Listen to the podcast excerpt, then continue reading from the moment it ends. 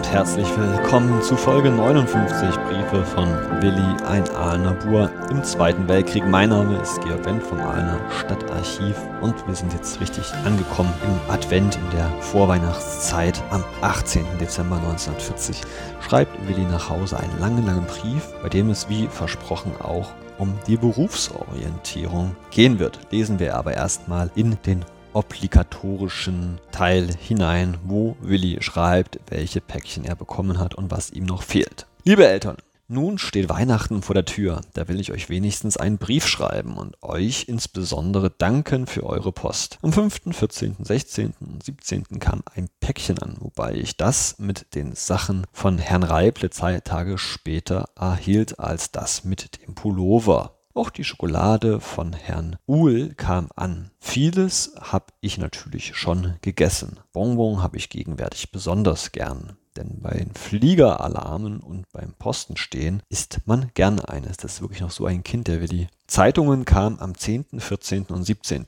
mit Briefpapier und Umschlägen. Euren Brief habe ich selbstverständlich auch erhalten. Für alles danke ich euch allerbestens. Ich will euch erzählen, was ich in letzter Zeit sonst so an Post erhielt. Von Heidenheim ein Päckchen, das ich aber erst an Weihnachten öffnen darf. Onkel Hermann schickte mir ein Büchlein eingebunden, allerdings mit einer Woche Verspätung. Er hat es mir sehr, sehr schön eingepackt.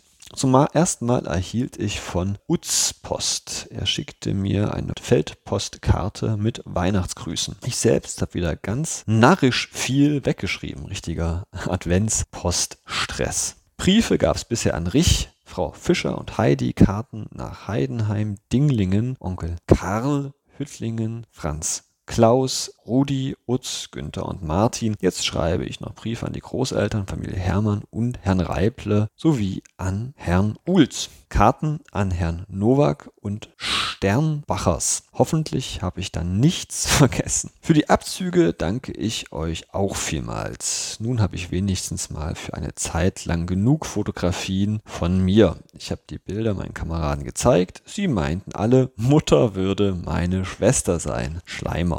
Dass ihr mir den Berufsberatungsbogen vom Arbeitsamt geschickt habt, hat mich sehr gefreut. Was Kunst- und Kulturhistoriker betrifft, so kann ich mich über einen Unterschied zwischen diesen beiden Berufen gar nichts vorstellen. Könnt ihr mir sagen, was man eigentlich mit humanistischer Bildung meint und was eine Dissertation ist? Hm. Willi, ich würde sie gerne erklären, aber ich mache trotzdem einen anderen Cut und erkläre Ihnen erstmal, was der Hintergrund dieser ganzen Geschichte ist. Ja, wir haben in den letzten Wochen erlebt, es ging hin und her, die Eltern machen sich Gedanken über die Karriere, die Berufsaussichten des Sohnes und haben sich jetzt Anfang Dezember hoffentlich in Absprache mit Willi darum gekümmert, beim Arbeitsamt, beim Beratungsdienst des Reichsstudentenwerks unter anderem Anfragen zu schicken, was er für diesen Berufswunsch Kulturhistoriker machen will. Er wollte ja ursprünglich mal Lehrer werden, aber hat das im Laufe des Jahres 1940 aufgegeben für diesen nun ja ominösen Beruf des Kulturhistorikers. Mir liegen hier aus diesem Briefenachlass zwei kurze Briefe vor, eines vom Arbeitsamt Aalen und eines vom Beratungsdienst des Reichsstudentenwerks. Lesen wir erstmal aus letzteren vor.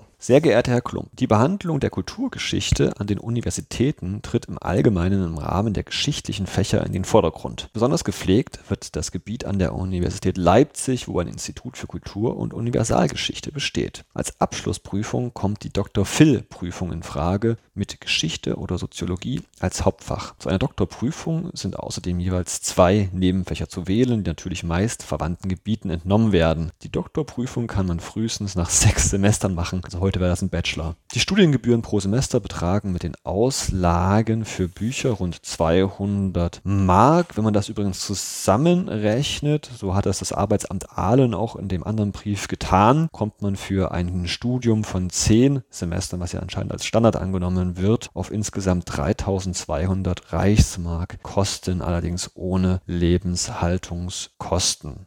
Weiter in dem Brief vom Beratungsdienst des Reichsstudentenwerks. Über Berufsaufgabe und Berufslage können bei einem solchen Gebiet keine festen Angaben gemacht werden. Es gibt zwar Verwendungsmöglichkeiten mit diesem Studium, aber eigentlich immer mit einem verhältnismäßig geringen Stellenzahl. Für besonders Begabte kommt die Hochschullehrerlaufbahn in Frage. Sonstige Möglichkeiten gibt es im Bibliotheks-, Buchhandel- und Verlagswesen, bei der Presse, unter Umständen bei Museen oder auch beim Rundfunk. Natürlich bietet speziell die kulturgeschichtliche Durchbildung auch die Möglichkeit der späteren Betätigung bei Parteistellen, Kulturvereinigungen, auch in Ministerien bei der Regierung. Es gehört aber immer eine überdurchschnittliche Befähigung dazu, solche Stellen zu erlangen. Eine gute Grundlage für die meisten dieser Betätigungen bildet die Staatsprüfung fürs höhere Lehramt. Zugleich auch ein beruflicher Rückhalt ist, wenn man im freien Beruf nicht unterkommt. Ja, Lehrer kann man immer werden. Aber Spaß beiseite und weiter im Brief. Wenn man im freien Beruf nicht unterkommt, wobei ja nie die Ausbildung an sich, sondern nur die Befähigung das Wichtigste ist, so bleibt der Schuldienst. Dabei müsste als ordentliches Fach Geschichte gewählt werden, nur die Doktorprüfung und die Doktorarbeit könnte mit ihrem Spezialgebiet gemacht werden. Natürlich bildet auch die Doktorprüfung allein einen ordentlichen Abschluss des Studiums. Einen festen Studienplan gibt es beim philologischen Studium nicht.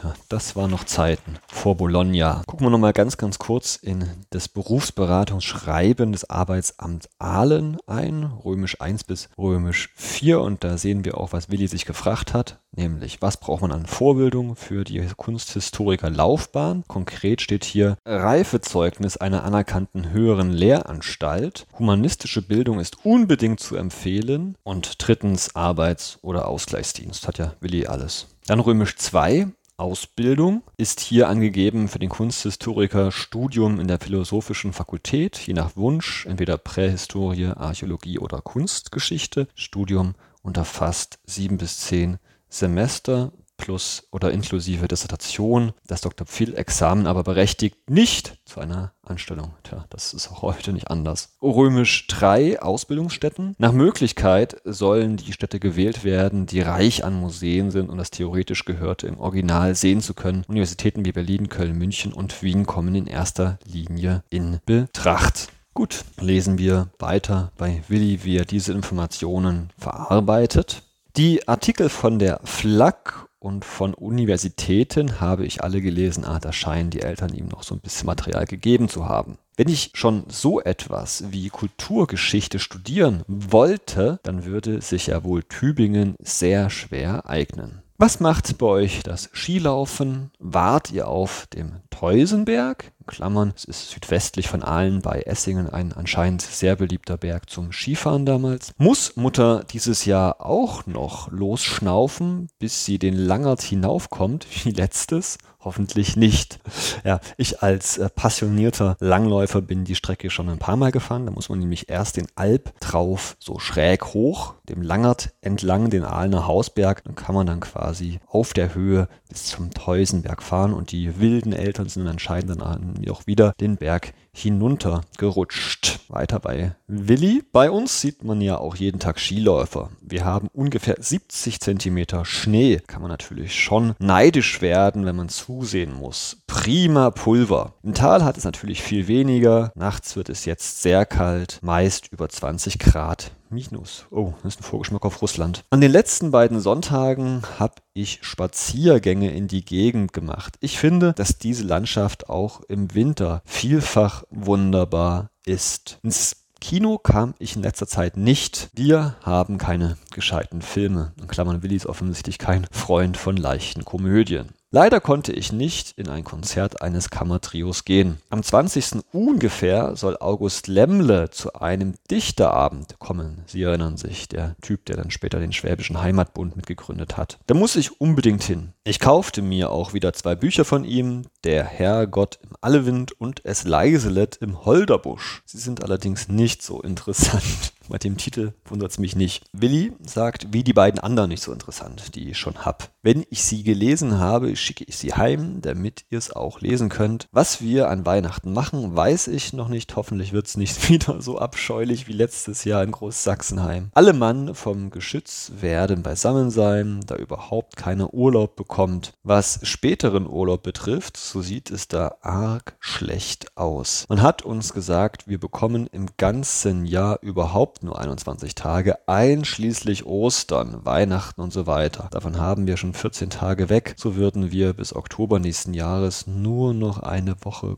zu gut haben. Hoffentlich ist diese Verordnung nicht zu lange in Kraft. Ich meinte zuerst, ich bekäme im Februar 14 Tage, aber daran ist gar nicht zu denken. Warten wir mal ab. Etwas ganz Wichtiges habe ich vergessen, euch zu schreiben. An meinem Geburtstag gab es nämlich Rostbraten zum Mittagessen. Wow. In der darauffolgenden Woche zweimal Rostbraten. Zum Essen in einer Wirtschaft kam ich seit dem Urlaub nicht und Schnitzel gibt es bei uns auch. Da bringe ich mein Geld überhaupt nimmer unter. Habt ihr etwas wegen der Leica gehört? Ich habe ja nicht viel Hoffnung, dass etwas wird. Auf meinem Postsparkonto habe ich bis heute 250 Reichsmark. Was macht ihr wohl an Weihnachten? Feiert ihr mit Herrn Nowak oder alleine? Wie geht es auch Onkel Paul? Ich denke, dass er bis Weihnachten entlassen wird aus dem Krankenhaus. Sagt Frau Spenninger viele Grüße von mir und meine Wünsche zu einem frohen Weihnachtsfest. Ich habe bereits ein Päckchen zusammengemacht mit Socken und Taschentüchern. Sowohl Socken als auch Taschentücher kann ich sofort wieder brauchen. Mein Trainingsanzug lasse ich mir von einem Kameraden richten, der Schneider ist, denn selbst kann ich doch nicht recht Flicken einsetzen. Aha, also doch nicht. Willi setzt mit dem Schreiben an den Punkt ab und setzt folgendermaßen etwas weiter unten fort. Was ich oben schrieb, schrieb ich heute am späten Nachmittag. Jetzt ist es Abend und inzwischen kam euer offizielles Weihnachtspaket. Recht herzlichen Dank dafür. Was Mutter über den Fliegeralarm in Stuttgart schreibt, ist ja ganz interessant. Nun weiß ich wenigstens, auch ein wenig, wie sowas ist. Wie man so aus dem Wehrmachtsbericht hört, dürfte wohl auch bei euch in den letzten Tagen einiges los gewesen sein. Naja, man steht sich halt die Füße kalt. Was Willi hier ja ein bisschen abtut als eine kleine Unannehmlichkeit für die Familie, ist ein Zeichen dafür, dass der Krieg bei weitem nicht so läuft, wie man sich das ein halbes Jahr vorher vorgestellt hat. Passend dazu möchte ich nochmal aus dem Kriegstagebuch von Albrecht Deibel in Schwäbisch Gemünd vorlesen, der am 21. Dezember folgendes notiert. Gestern saß ich beim Offizier, der aus Frankreich zurückkam. Wir sprachen natürlich vom Kriege und seinem maßgeblichen Verlauf. Dieser Offizier schilderte mir die Lage Deutschlands als sehr ernst. Er sagte immer wieder,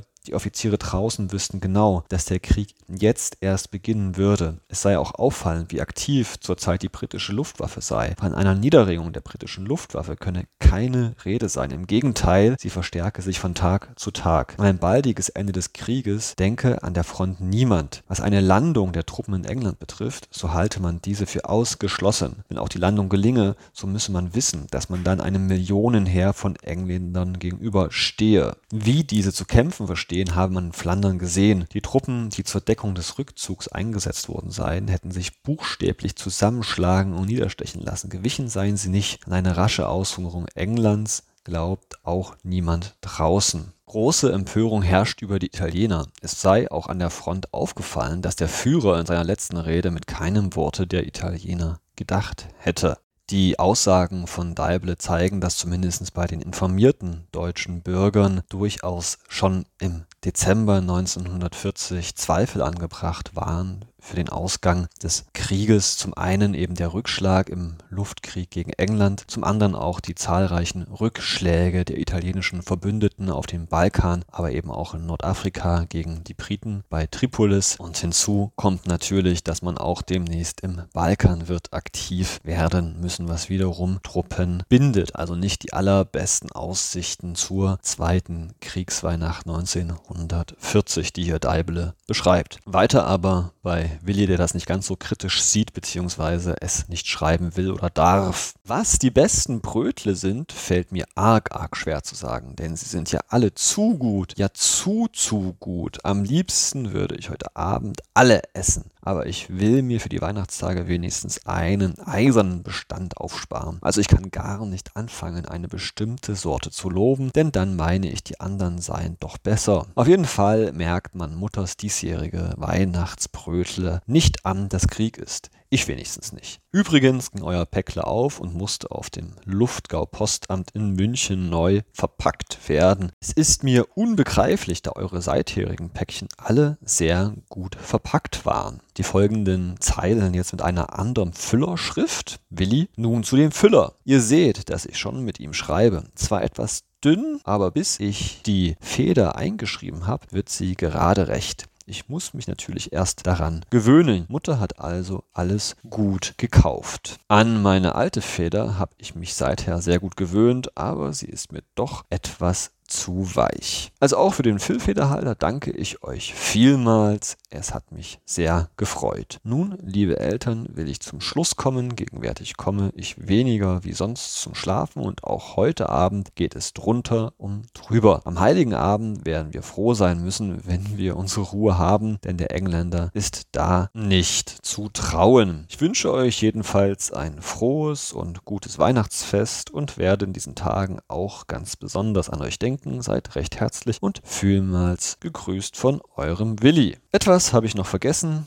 Gegen Abend kam für mich ein Gespräch auf der Fernleitung. Herr Nacher hat mich da verlangt, will sich einmal mit mir treffen. Am Freitagabend um 7 Uhr will ich nach ihm im Postamt sehen und dann ein wenig mit ihm in einer Wirtschaft zusammensitzen. Jetzt habe ich euch, glaube ich, alles Erwähnenswerte gesagt. Allerdings nicht, wer diese Person ist. Noch nie gehört von dem. Unten drunter hat Billys Mutter in wunderschöner Schrift nochmal die abgefragten oder nachgefragten Begriffe definiert, hat sie anscheinend aus dem Wörterbuch abgeschrieben, unter anderem auch ja, die humanistische Bildung und das Dissertieren. Das heißt übrigens laut Frau Klump, einen wissenschaftlichen Gegenstand schriftlich oder mündlich erörtern. Ha, haben wir auch noch was gelernt. Ich jedenfalls bin damit am Ende für diese Folge, wünsche Ihnen alles Gute bis zum Samstag. Ihnen noch einen schönen Tag. Tschüss und auf Wiederhören.